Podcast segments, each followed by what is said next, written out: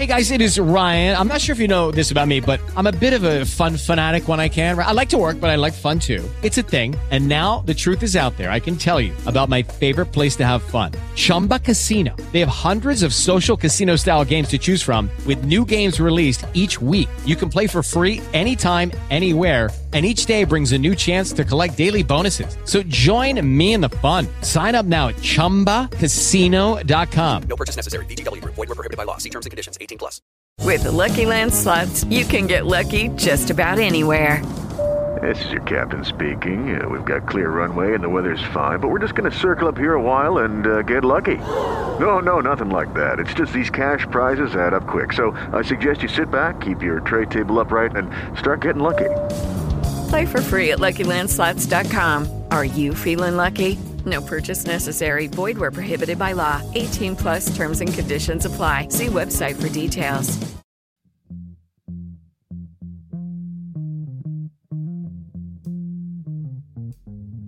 Well, hello, hello there, thinkers. It is me, your girl, your host, Elena Grace, and I'm back.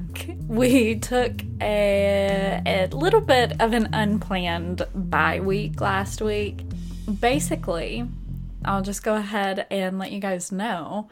I told you that I and, and my partner, Adam, that we were moving to Tampa.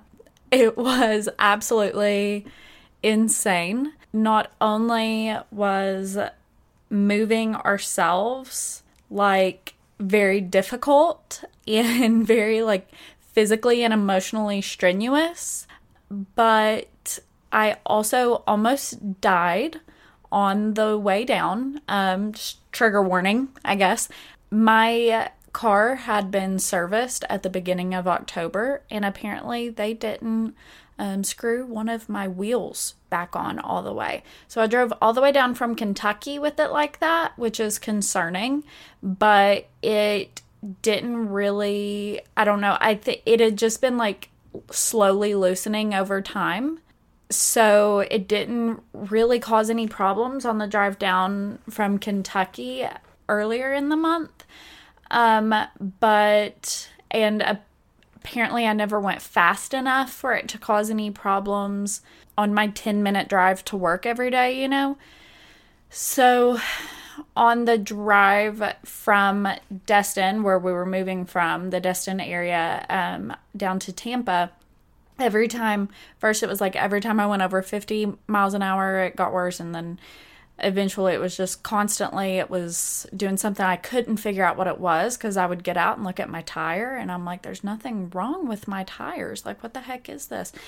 Yeah, because I wasn't looking at the lug nuts because I never thought to look at them because that seems like such a an obvious thing that those are obviously going to be on there if my tire's attached, right? Wrong. They were hanging on by it was hanging on by one lug nut.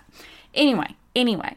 So that caused um, just a lot of problems and then it's just been like settling in after that, right? Because that was very dramatic. So, this week we have a really special episode to make it up to you for taking a, an unplanned break. Tyler and I are very excited about today's guest, and I think you guys are going to be excited too. I'm really, really thrilled about this one. So, we invited another very just amazing Appalachian podcaster on to talk about her show and her her journey, her mission, and talk about my journey some and um, kind of how I ended up being who and where I am and all of that good stuff too. So today's guest is Chelsea, the host of Rednecks Rising. She is absolutely amazing and just a sweetheart, just like an angel on earth, too. But her show, Rednecks Rising, is kind of subtitled The Secret History of Progressive Revolution in Appalachia. It is anti capitalist, it is anti fascist, it is anti racist, and it is so, so interesting. So, whether or not you yourself identify as any of those things, whether you identify yourself as Appalachian, whether you identify yourself as anti racist, which I hope we all are at this point in time, but you know, whether you identify as anti fascist, and that is in the literal most definitive explanation definition of the word anti fascist. Again, I hope we all are at this point in time. And whether or not you identify as anti capitalist, I know a lot of people are going to probably be up in arms about that one. But trust me, trust me on this. No matter if you identify with or resonate with any of these ideas, this is an episode I want you to listen to because it is fascinating. Chelsea has so, so many good things to say, so many interesting things to say. And we really, she and I had a great conversation talking to each other about things that I didn't know about and that she didn't know about, and ways of thinking that I didn't know about and that she didn't know about. And that is what I've been thinking is all about. This is an absolutely fantastic episode. I literally I can't say enough good things about her in this episode. I'm absolutely thrilled with it. And I just I just want you to listen and I want you to enjoy and I hope that you enjoy and I hope that if you do enjoy, you go check her show out too because it deserves a listen and whether or not again whether or not you identify with her politics or whatever it may be, go listen to her episodes where she talks about the history of Appalachia. Go listen to her episodes where she talks to other Appalachians about things that they're experiencing. I mean, she has good content and it is about the people, it is about our people of Appalachia. So, with all that being said, Here's Chelsea. Thanks for having me and for lifting up the show, um, which just to lay it out there for folks who aren't familiar, um, Rednecks Rising is a podcast that is dedicated to the anti racist, anti fascist um, values that have been deeply embedded in the Appalachian people in our region throughout history. And um, it, I take this approach of one, diving deep into history and kind of relaying what I learn about Appalachian history as an Appalachian woman, but also two, interviewing Appalachians um, who live or who are alive right now and who are doing work in regards to community organizing, mutual aid, bringing people together, um, even like cultural reconnection. Um, and so to answer your question, I'm like gonna go ahead and give a disclaimer and apologize in advance. Please I have. ADHD and can totally just get lost in telling a story, which is part of what inspired me to um, start the podcast. But to start at the beginning, um, it's really hard for me to uh, to tell the story of the podcast in a vacuum because it's really deeply connected to my personal story. So I grew up in the rural Appalachian Mountains of Western North Carolina, and my mom was 19 when she got pregnant with me, and she's a single mom. And so, what that meant was growing up, I was quite literally being raised by a village of church members, neighbors, extended family who were raising me along with a whole gaggle of little cousins. um, and I was really fortunate to have this immense sense of belonging and love and like I never feared or wanted for anything.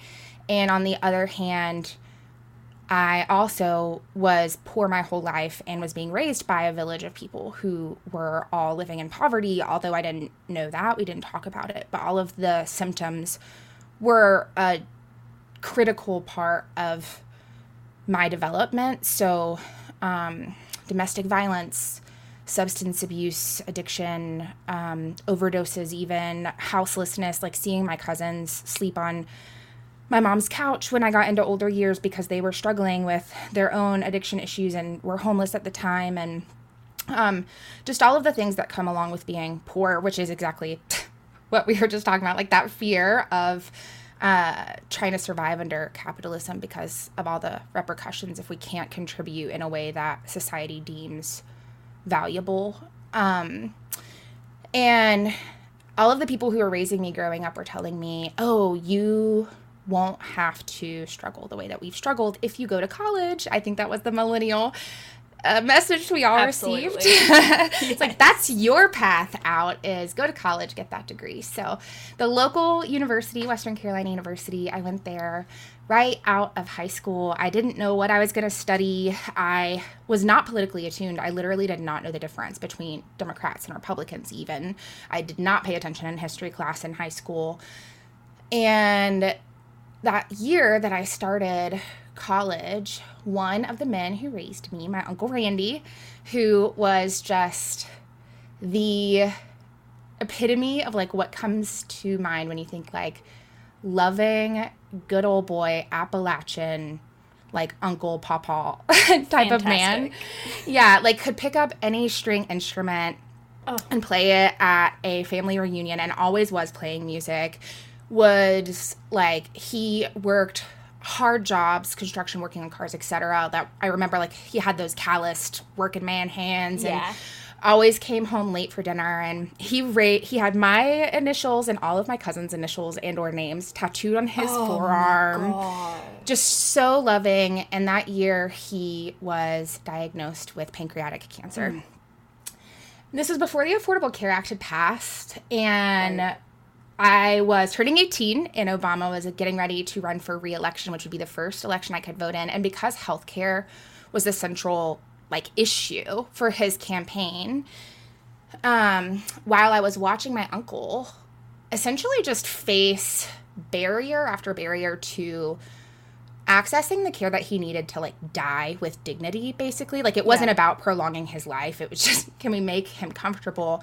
Yeah. i was watching that happen while there was this national conversation taking place about healthcare and i was finding all of that grief uh, that i should have been holding was getting replaced with rage and i started to make all of these connections between the system and everything that i had grown up seeing and feeling because of being a poor Appalachian and a poor Appalachian community.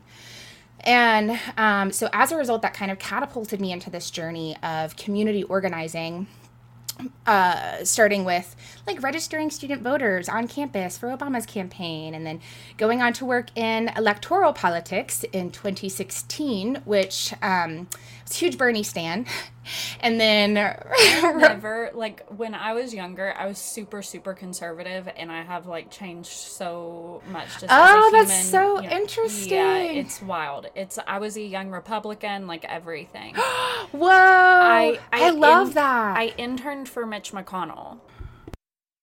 What? Oh my! Like- what a transformation! a transformation. So when you say like a huge Bernie stand, I never in my life thought that I would be like, look at that cute little Bernie Sanders in his mittens, just being hilarious, just being cute, running for president again. Love it, here for it.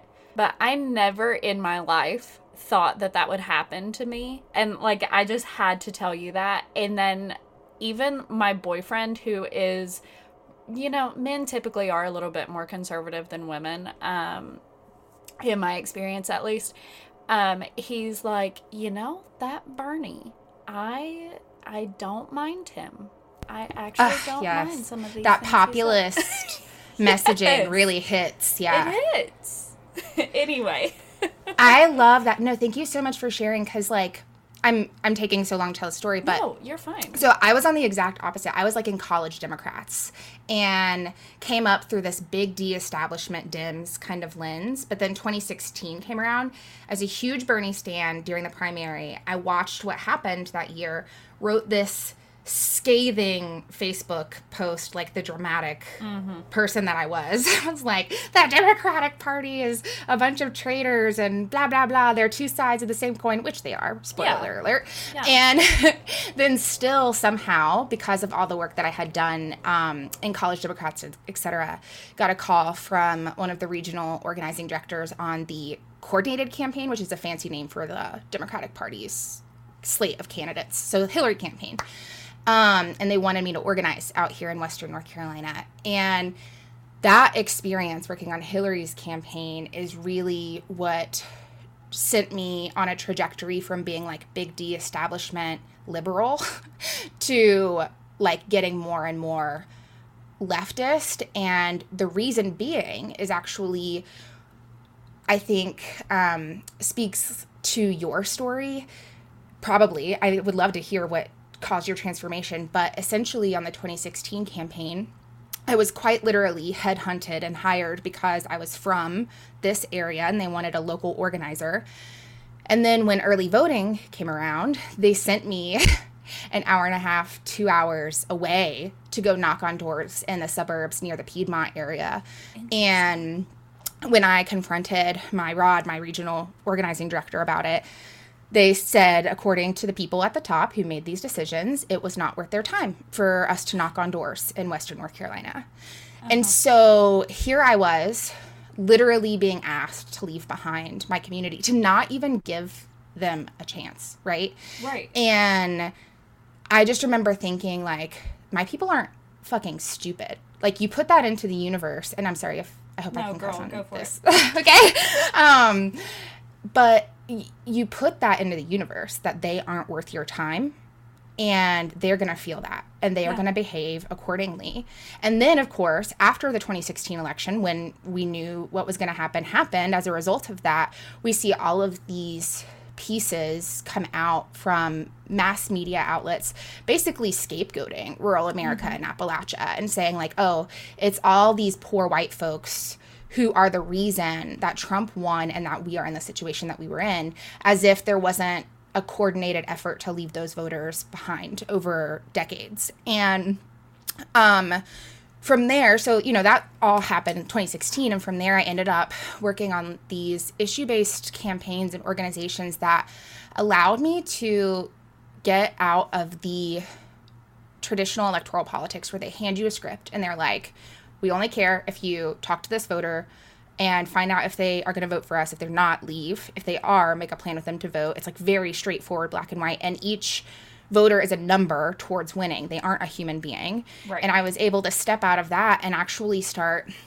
um, experimenting with what we call deep canvassing, which is where you, one, try to talk to the people who don't get talked to about things. And then two, you um, so that like you're going to the unreached areas etc but then two you're talking to them about the things that they don't normally get talked to about. So we were asking questions like what are you what are you losing sleep over? What's keeping you awake at night? What do you actually think is a solution to those things? And we ended up publishing this report called no one's ever asked me before because that was what people said first usually in response to wow. our questions. Like they'd be like oh i don't actually i need to think about this because no one's ever asked me before and that, like, hearing people's stories and being able to spend an hour talking to them on their front porch as opposed to five minutes trying to convince them, trying to sell them a platform, basically, mm-hmm. that really is what, like, for me, turned my view of I already had gone like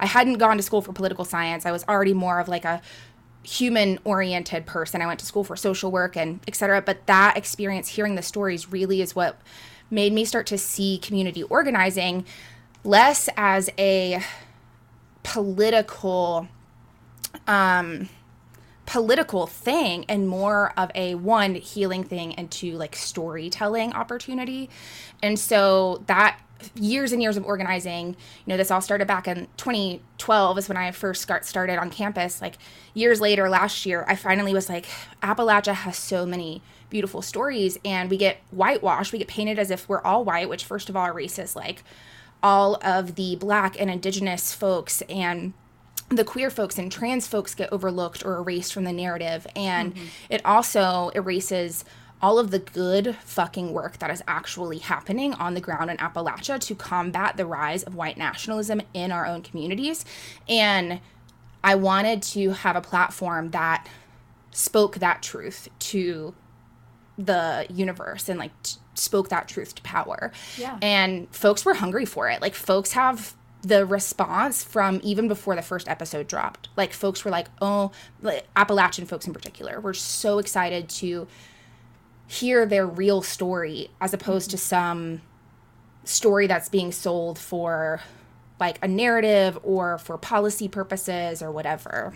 Right. I think I think that's fantastic that you saw that space that needed to be feel, filled filled Field, that- we love it. lord that needed to be filled and you stepped into it and you made it your own but you made it our own like you made it for everyone not just for your own for your own narrative or for your own people who look like you or people who talk like you or from exactly where you're from so i always had a similar passion, but it took me a while to realize. Um, and it's kind of one of the strings that led me to creating I've Been Thinking. Um, when I look back and see how everything kind of came together for me to create my podcast, right? Um, but I was working so hard in college, like trying to get people to see that the stereotypes created by the media of Eastern Kentucky and Appalachia as a whole, because I'm from Eastern Kentucky, Southeastern Kentucky specifically, um, how harmful it was, how untrue it was.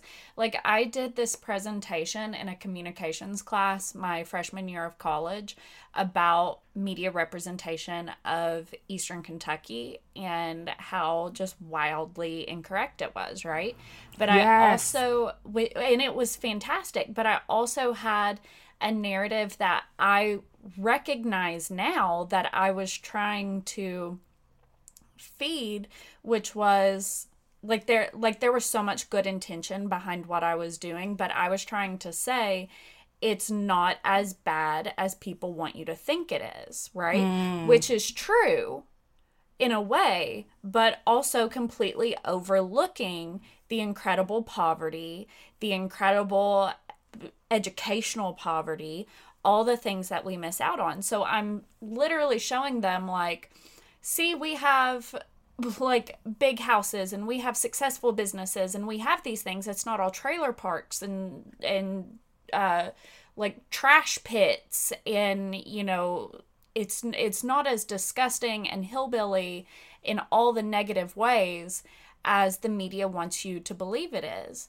which I I love that 18 year old me was trying to do that, but I was ignoring all the ways that I could have been helping it in a totally mm. different way, right? Mm. Like I could have been saying, here's all the things that are right about it, but also acknowledging the things that are wrong instead of just mm-hmm. trying to put flowers over top of the mess that it sometimes is. Mm-hmm. Yeah, and I would even give 18 year old you a little grace in, in the word ignoring because it's more, for me, it's like you just hadn't got, like, you were at the first stop in your discovering, right? Like, it wasn't ignoring, it was like unraveling, and that was the first stop for you unraveling that narrative. It's kind of like learning math. You can't take algebra until you've learned multiplication. And um, like this podcast, even, you know, like when I started it last year, I wanted to start it mostly about the community organized. I was inspired by the community organizing I had been a part of and had seen happening on the ground, but immediately as upon starting to investigate for the purpose of uh, making the historic episodes, I had to research questions that I had never even thought to ask.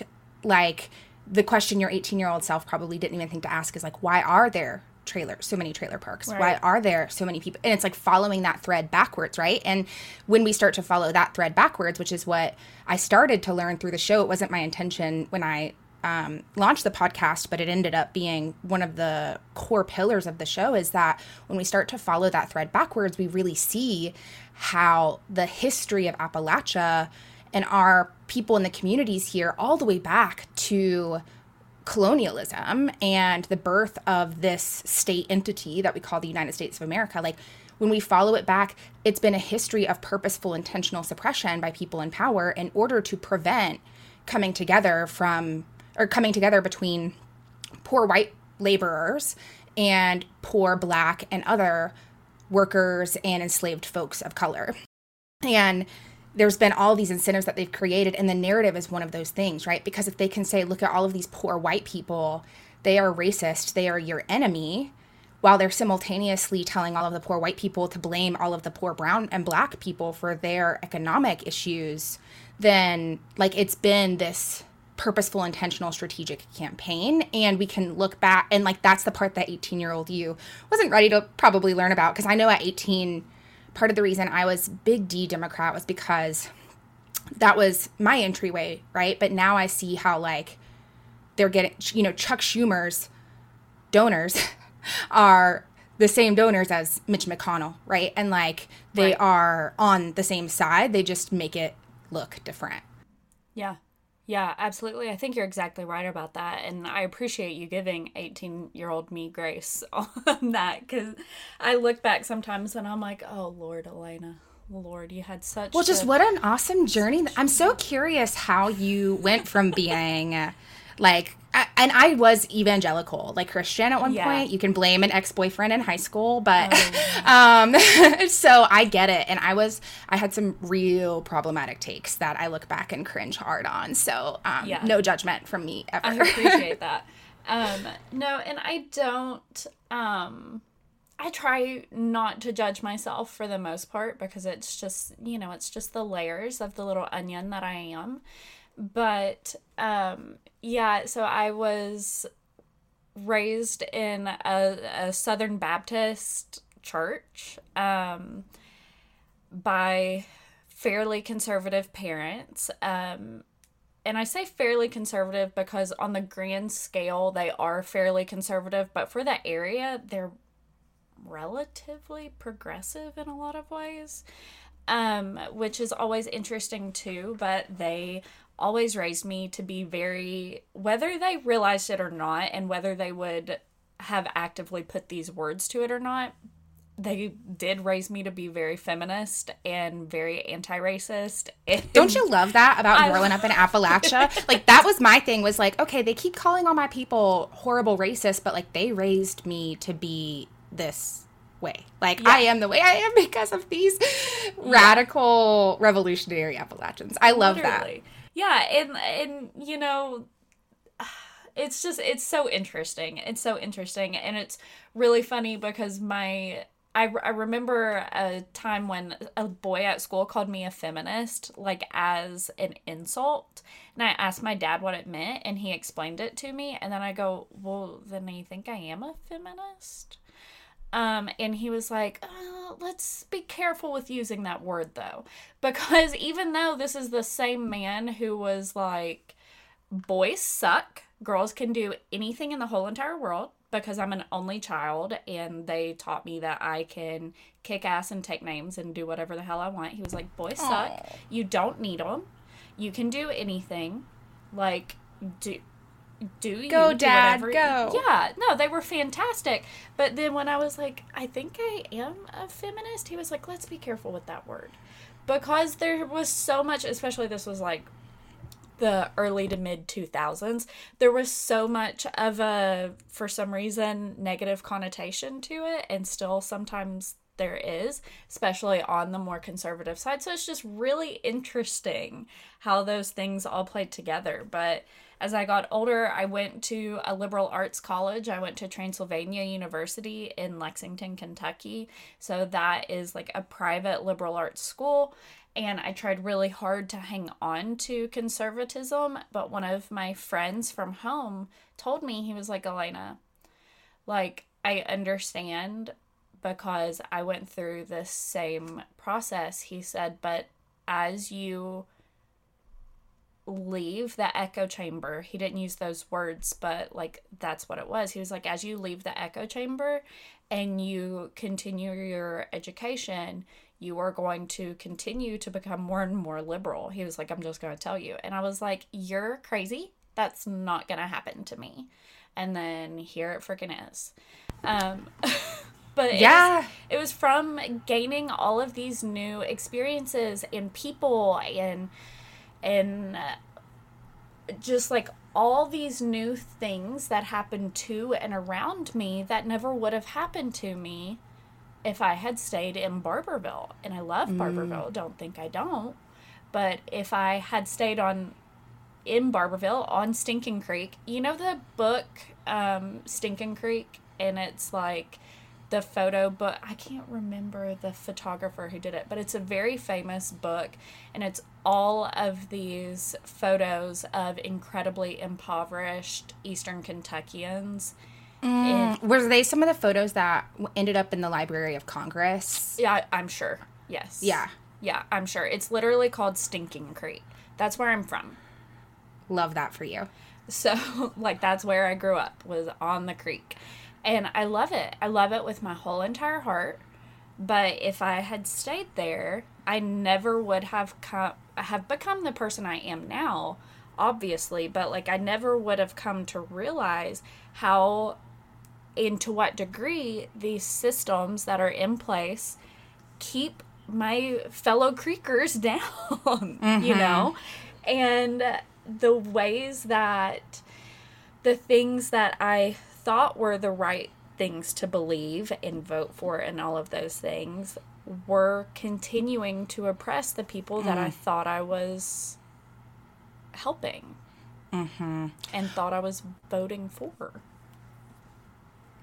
Uh, well, it makes me think of like the power of the narrative and even how what you were sharing to your class and like the focus on like not acknowledging the parts of our roots that have been associated with that like oppression systemically and politically throughout history and how if when we even start to acknowledge that systemic oppression it becomes so much more clear how our liberation and our suffering is interconnected with the liberation and suffering of our neighbors of color because like it's another example it's not comparable by any means to what black folks indigenous folks etc have gone through. But the way that the narrative is whitewashed to say these pieces of your culture your story your history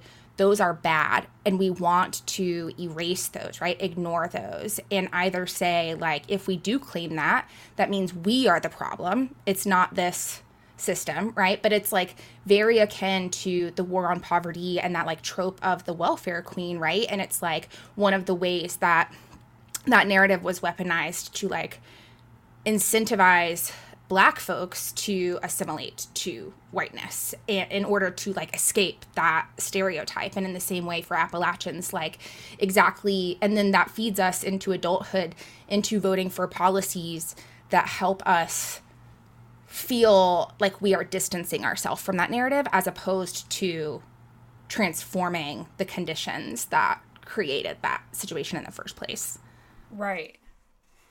I think that is a really fantastic point, especially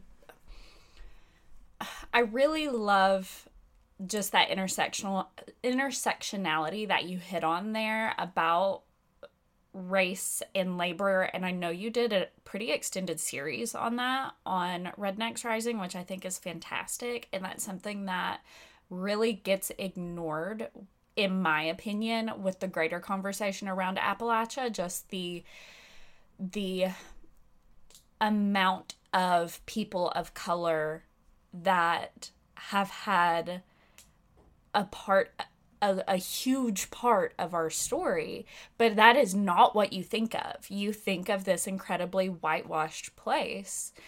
And so i i love that you you really made that a a major topic on rednecks rising and that it's something that you dove into a lot and i love that you brought it up here so thank you for that. Um, but i also really love that idea of not voting against or whatever but instead transforming because that's that's what you have to do. You can't erase something and build new. I mean, you can, but it's really friggin' hard. So we need to transform. Yes. And I think like I have so many thoughts right now. Um Hit me. for one I'm, my always ADHD so is going in a million know, different directions. um for one just like thanks for uh just your appreciation of the intersectionality and like to be fully transparent. You know, I'm a white woman and while I went into this podcast wanting to be intentional about um, lifting up intersectionality, I actually had no plan to do it in the way that that extended like series ended up happening and it truly was like a there was just no way for me what happened was so episode 1 goes into the history of the term rednecks because I, like most people, thought that the history started with the coal miners using the red bandana. I didn't know a lot of the history before that, and I didn't know about the overlaps between basically um, like the coal miners being accused of being Russian Bolsheviks and communists who were like Wild. Yeah, trying to convince the worker, like there was this narrative created to undermine the labor movement, right? Saying like, oh, it's a communist agenda, like they're coming over here from Russia, they're not even from here, Hilarious. and it's so wild. So the first episode, I ended up doing that, and there were all of these. Uh, sort of hints, like open doors that were like, ooh, there's more here to what I ended up calling the race and labor rabbit hole. Um, and I ended up doing, yeah, I can't even remember. I think it was four episodes after that that were called the race and labor rabbit hole and then went into different things. And those actually ended up coming out of like, all, I started wanting to cover the Battle of Blair Mountain, which you might have had a different experience growing up in Eastern Kentucky. I'm a little bit farther south than you. I literally never fucking learned about the Battle of Blair Mountain growing up in Appalachian, Western North Carolina. I didn't know it existed.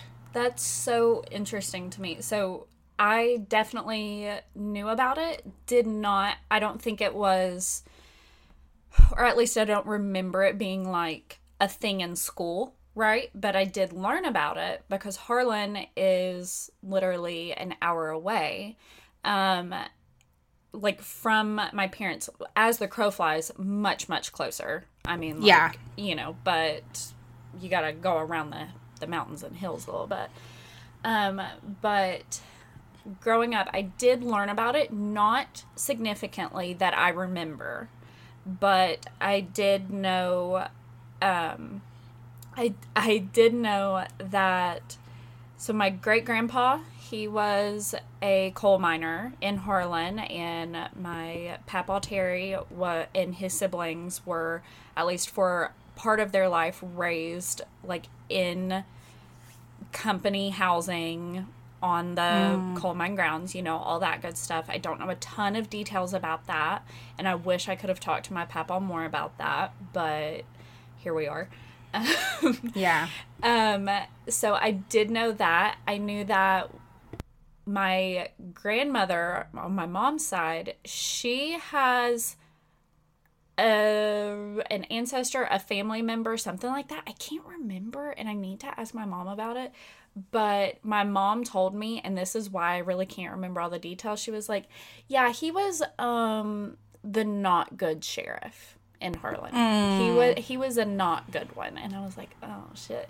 And then a really good, really really good close family friend. His name is Blair. Um because his grandfather was J.H. Blair. Wow. And it's so funny because he is so not that. So not Wow. that. And he is so like for the people, like very, very progressive, all these things. And, or at least in my experience, he is. In all the ways that I know him, he is, you know. And, Yeah. Um, yeah. so Wow. it's super Oh my fun, gosh. right? Yeah, so many tangled webs. So Tangled yeah, webs. I Sorry, I did went not learn. No, I love it. It makes me feel a lot less um, anxious about my own tangents that I go on. Um, but so I didn't learn about it either, and did because we're farther south and there weren't as many coal mines in the southernmost mountains of the Appalachian region. Um, it wasn't really something that was like what do you call it, like urban legend or anything around here that got talked Right. about. And so when I was like, I'm gonna do an episode on Blair Mountain, I'm really gonna learn. I don't know much about it. I started doing my research and looking into it, and then it was like I first learned that Blair Mountain was actually like the culmination of a large string of direct actions um, in the labor movement. And then I was like, oh, well, I can't tell the story of Blair Mountain then if I don't tell the story of all of the uprisings that led to it.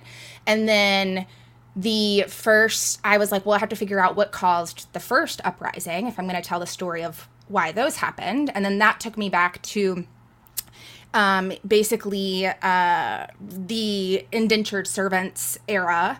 And then I had to keep going back and figure out, like, okay, well, why did this first action happen between these indentured servants or whatever coming together? And then that literally took me back all the way to the formation of the United States and the uh, like sending over of their ships to colonize this country and the fact that it was quite literally a corporate venture and it was share- corporate shareholders from Europe who were sending poor white folks on their boats to figure out how to make them more money from this investment um, over here on these lands. And like it just ended up being like there was no way for me to tell the story even of that one piece of Appalachian history, the Battle of Blair Mountain. There was literally, at least for me and the way my brain works, because I have to get to the the why of it Yeah, all. you have to have the context of it. Exactly. And I just couldn't tell the story without get, getting into the intersectionality, without going all the way back to the Virginia slave codes and like all of the comings together of the labor working class, right? The proletariat, whatever you want to call it, we the people who um, were coming together basically against the shareholders, against the masters, against whatever, time and time again. And then in response, the people who were in positions of power oppressing and incentivizing their division and not coming together. Like the slave codes being literally the first time that race was even codified into US law by saying, oh, if you are a white indentured servant and you're caught running away with a black slave or a black indentured servant, you will automatically have a longer sentence, a significantly longer punishment as a result because of the interracial um, dynamics. So it was like literally encoded into our law in order to prevent us from working together. And so it was like that is the story of all of us, I think, at the end of the day when we trace it back far enough. That's so fascinating, and I have to go actually like spend time and listen to all four of those episodes together because a lot of those things, I'll be honest, are things that I don't know very much about. Um, Yeah, I I didn't. had yeah, I had never heard of the Virginia slave codes like until just now. So I think that's fascinating. And it's also interesting to me because I had always been um, kind of talked about or taught about it from, or some of these same ideas from a different point of view, where keeping with my family history in mind, that's like kind of how I was taught some of these ideas. Um, so, for example, my the Campbells, um, which is my last name, my direct lineage, were granted land in eastern Kentucky where we've been for generations since the Revolutionary mm. War because of service in the war. Mm-hmm. And so these were hardworking, but also very, very educated and from a higher class um, in Scotland and Ireland. And they were given this land for their service for the colonial effort, right? And then they were kind of isolated.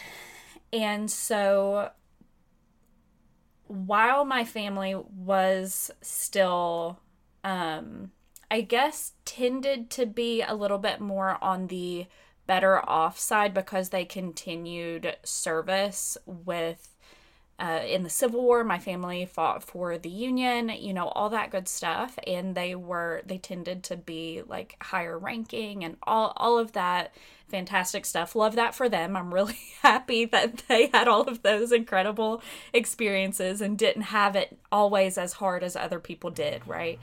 Mm-hmm. Um, but it really showed me like keeping all of that in mind how easy it was for other people to be incredibly isolated and to come from very well off or very educated or whatever families. And then they get this land in the mountains and they're like oh this is fantastic. We can farm. We can live here. We can do all of this. And then their closest neighbors are 20 miles away and then next thing you know you've got a few generations and you don't know how to read anymore and mm. that was never something that was until later on that was addressed through infrastructure or through people who were grassroots organizing and then you had the the librarians on horseback and you know people volunteering and all that good stuff to to bring education or to bring whatever back into the area. So I that's always a really interesting side of it for me, which is not um which is just a different part that I was always learning about like when I was younger. Yeah, I hadn't really thought about that gener because the first thing that popped into mind when you're like, "Oh, we got this land," I was like, "Oh, generational wealth." Like, right. great, but it's like we don't. Yeah, I had never even given any consideration to the like right um, impact of isolation as a result of that generational wealth access, particularly for folks who settled in Appalachia. Right. And then there's also the fact where so there's there's a large large area in my home county of Knox County that was always owned by the Campbells, right? But then few generations down somebody sells off a piece. Few generations down mm-hmm. another kid sells off a piece. And now today it i mean it is a beautiful beautiful area. And it was like i always loved when we were driving through to go see my great grandfather and my great uncles and my second and third cousins right?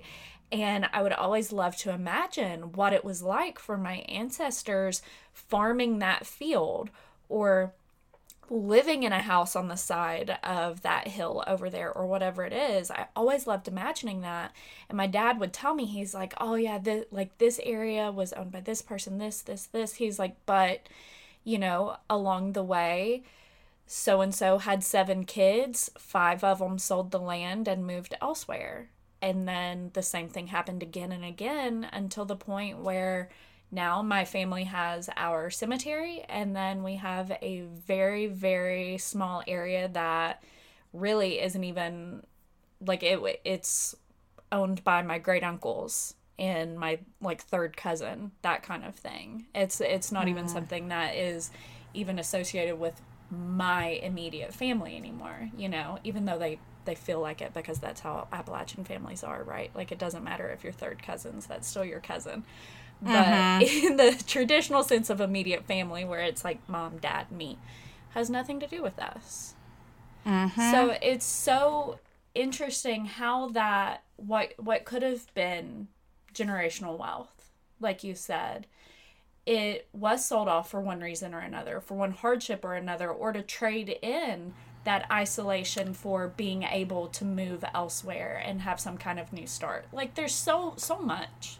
yeah I um, follow this mentor, teacher, coach who I've learned so much about how I talk about and explain these things um, from her. Her name is Desiree B. Stevens. And she was the first person who I think I heard describe it as like, um, essentially, they, our ancestors sold off our culture and our connection to those roots, etc., in exchange for whiteness is a lot of times how she explains it. And not whiteness in the literal sense of like they're not bleaching their skin, but like whiteness in the sense of like, oh, we've got to go to the city and be educated and become more white collar, right? Like assimilating into that what I in the show I often call it the culture, like capital T, capital C trademark sign um, of white supremacist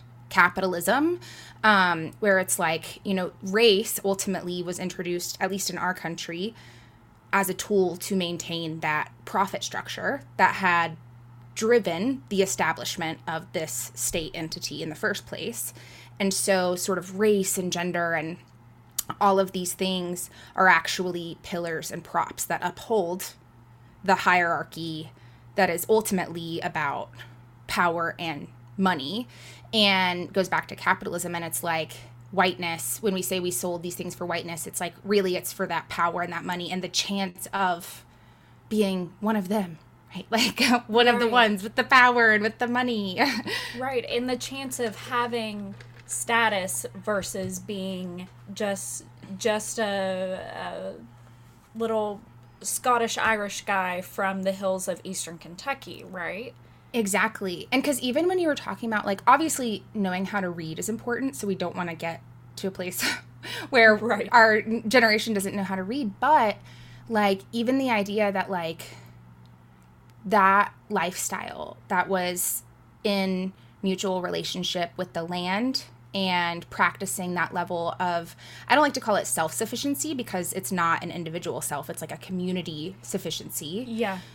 Um like that was in conflict with the way that society was being structured if you wanted to be successful, right? So intellectual knowledge was more about like being able to conform and assimilate to what would make you successful in society as opposed to actually benefiting like the collective goodness and contributing to whatever that structure and system was that was creating that like communal um sustenance right and so it's like why like in exchange for learning all of the things that folks ended up going on to school to learn including how to read but also like all of the other things how to be businessmen how to work in the military whatever it was like they lost the knowledge of the farming and the family traditions and all of the wisdom that had gotten them to that point in the first place, you know?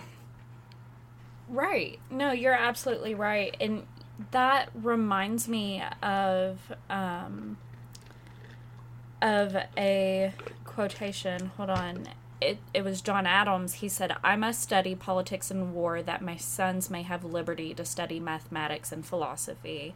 Mm. Um, yada yada. Um, my sons ought to study mathematics and philosophy, geography, natural history, naval architecture, etc., etc., etc., to give their children a right to study painting, music, poetry, architecture. Mm. Oh, I just got chills. Right. And I know that as well as I I know that that is what our ancestors wanted for us, right?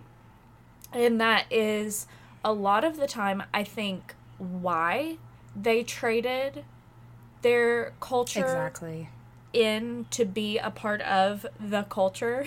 Mm-hmm. they traded their culture for exactly. the culture. That's it.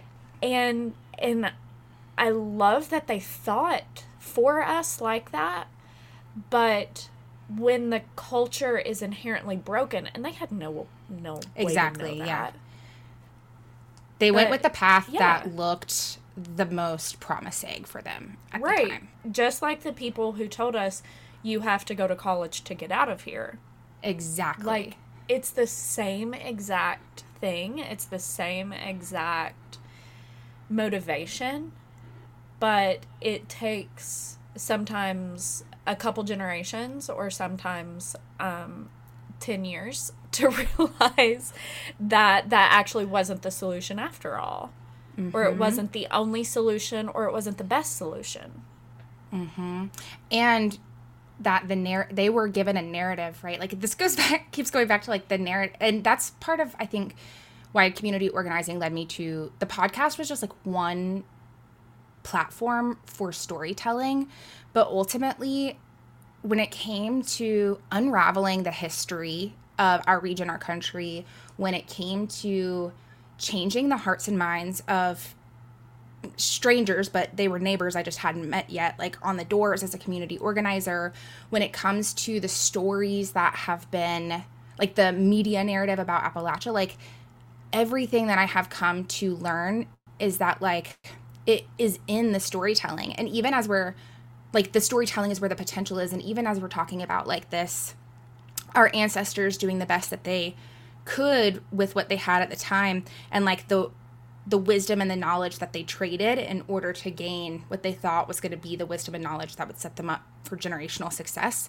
And like how storytelling even was like how that wisdom was passed on for so long. And we traded that art of storytelling which is so deeply embedded in appalachian culture and also i know many other cultures but we traded that for right facts and figures and this written word that is like contractual, right? And research, evidence based, which is important, but like even in community organizing, when I got out of like political campaigns and into community based work, I uh, learned and helped contribute to research that showed that when we approach people with facts and figures, we can have a freaking PhD.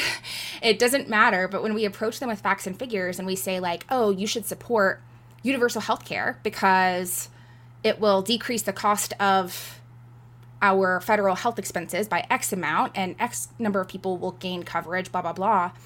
It has virtually no effect on how they perceive the issue or choose to act after that moment. But when we have a conversation with someone where we, number one, allow them to tell their story. So we ask them about their own experience with healthcare, for example.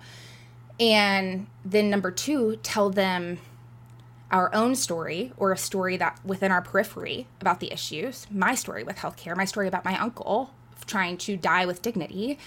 And when we do that, it actually has a significant impact on how they perceive the issue. So, literally on a scale of one to 10, like, do I agree or do I not agree with the idea that everyone should have universal health care? Like, they shift in the moment, but then also it's like a prolonged impact. So, it lasts for weeks, if not months. We can't test it forever because we run out of money. But this idea, and this is something that I think, sorry if I'm on a little bit of a soapbox, but part of what the people in power have done so well is made governing such a like facts based statistical womp womp thing that like feels so disconnected from the human experience.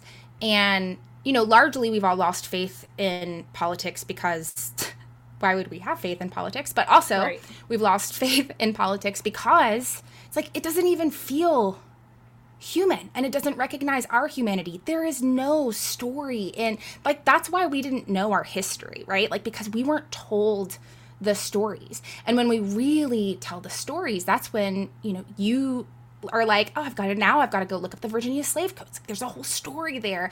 And within that story is all this hidden information. And governing people, dictating how people interact and coexist is about co-creating stories, right? It is not about like laying lines on a paper. We are not black and white. We are human beings. And um, sorry, so I don't remember why I started that originally, but just like this idea of the narrative that they purposefully create and try to and they did it with our ancestors. I think that's what inspired me. Was like they I think so, yeah. yeah. Sorry.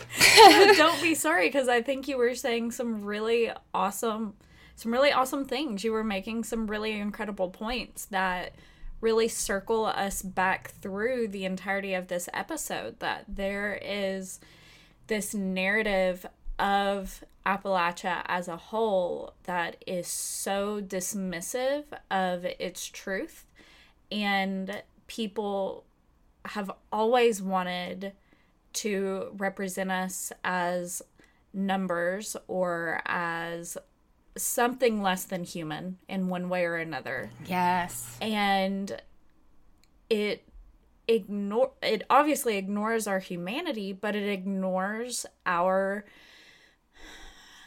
our ability as Appalachians to contribute to our communities, to the greater narrative on on a national level, on a global level. Like it's always such a such a moment when somebody says, "Oh, you know George Clooney's from Kentucky." And it's like, "Oh, he is? Holy mm-hmm. crap." Like why is that so shocking? You know? Mm-hmm. Or oh, this this UN ambassador is from the mountains of North Carolina. Why is that surprising to you? Mm-hmm. because you know that that shouldn't happen based on your understanding of Appalachia because you know that that shouldn't happen based on the fact that we were turned into a food desert and educational desert uh, like we were not given infrastructure. We were not given the infrastructure to survive where i live. We weren't given the infrastructure to survive not being coal based or not being manufacturing based or not being lumber based And all of the coal that was being made here was literally keeping the lights on for all of the lifestyles of all the people who now look down on this Yes. region. yes.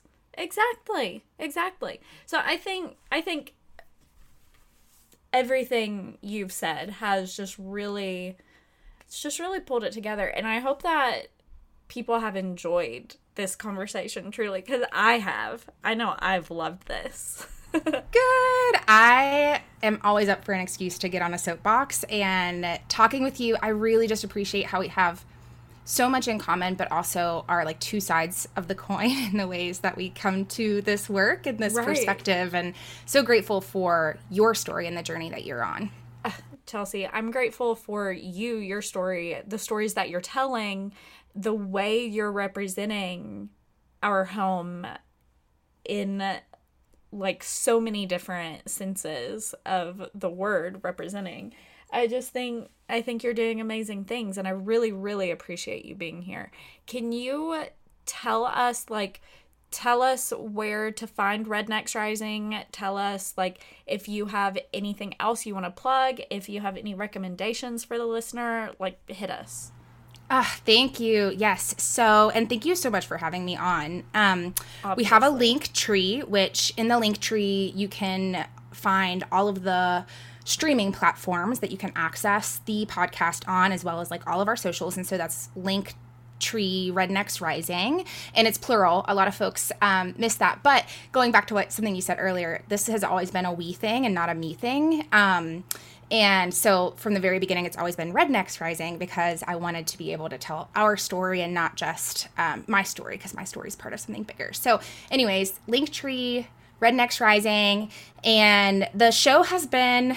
I am a working class mom of a three year old. So the show has been inconsistently putting out episodes this year, unfortunately, but um, I am really excited. I just had a conversation with a couple of folks, including one who has been on my show before, who I think are going to be joining as co hosts. And so um, I hope folks keep an eye out for that because I'm really excited about it. And if anyone is listening to this and you want to tell your story as an Appalachian, or want to talk about something that you are passionate about in regards to working class, southern, rural, Appalachian shenanigans, um, hit me up, rednecksrising at gmail.com. Amazing.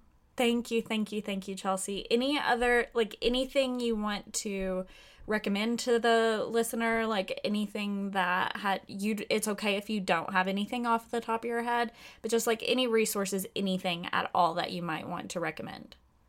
Oh my gosh. Um, I'm like, there's so many. Where do I start? Um, I think, you know, so on my link tree, actually, I have a, uh link to something that says um, it, you might have to go to Chelsea's like per, there might be two links. You might have to go to Chelsea's personal and then to the link that should be in all caps and it says Movement Resources Library, and it's basically a Google Drive folder that I have created um, and made publicly visible. That's got a ton of folders for organizing based stuff. So Amazing. it's like if you want to learn more about canvassing or digital stuff or direct actions, like everything's got a folder. And anytime I'm in a training, I low key just snag and um, we'll say uh, redistribute the uh, wealth of knowledge that and resources it. that I gain. Um, and then I would just say for like Appalachian history and content, um, my show, obviously. obviously. Um, but I think What's Left of the South is not Appalachian specific, but they do a lot of good work in combating um, uh, mis misinformation about the South and our history. And also, they have so many great guests on who go into deep dives on some of the um, things that we've talked about Virginia slave codes, other aspects of very history. Yeah. Very, very cool. And on the Rednecks Rising Instagram page, you have a ton of resources linked there as well. I've noticed, like in your story highlights, you've got like a different highlight for pretty much every Appalachian state, and it's got all kinds of different stuff in those. So I would recommend that to the listener as well when you're checking out Rednecks Rising and all of Chelsea's hard work. Like, don't ignore her Instagram story highlights because there's good stuff in there.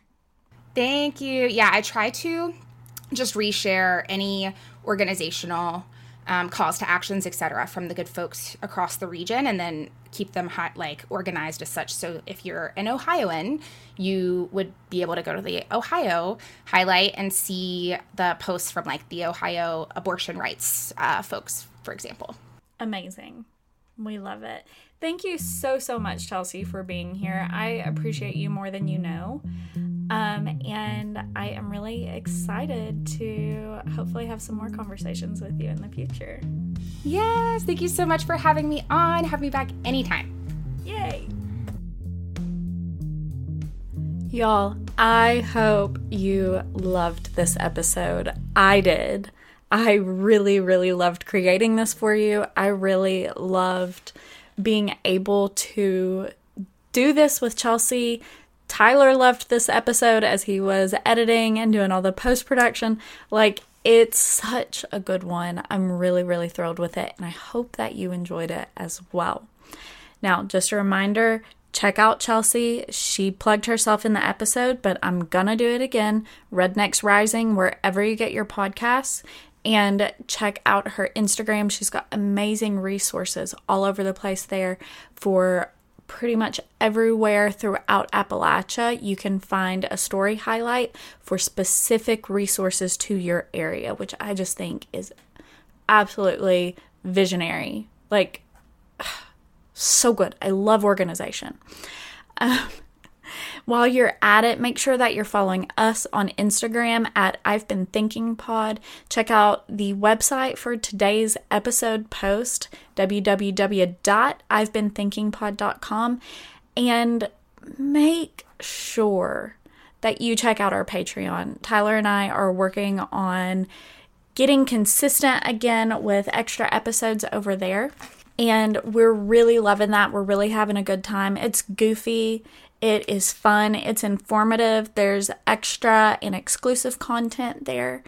And we really, really would appreciate the little bit of monetary support that comes from that too, because that is really going to help us keep doing the show and keep doing it to the level that we want and that we believe you deserve as the listener. So we'd appreciate it so much if you have the ability to go check out our Patreon and join there and be a supporter of the show in that way. But if you can't, word of mouth. Tell your friends about us, tell your friends to listen, share us on your social media, share your favorite episode, tell others to go listen. Tell one person today to go listen to an episode of I've Been Thinking, and that would just make my day because that's how we're going to grow and that's how we're going to be able to do more episodes, keep that high quality, and keep thinking. All right, guys, thank you so, so much for everything Thank you for being here. Thank you for listening. And we'll talk at you next week. This episode of I've Been Thinking was hosted by me, Elena Grace Campbell. It was produced and edited by Tyler Miller, and we are proudly presented by Stove Like Media.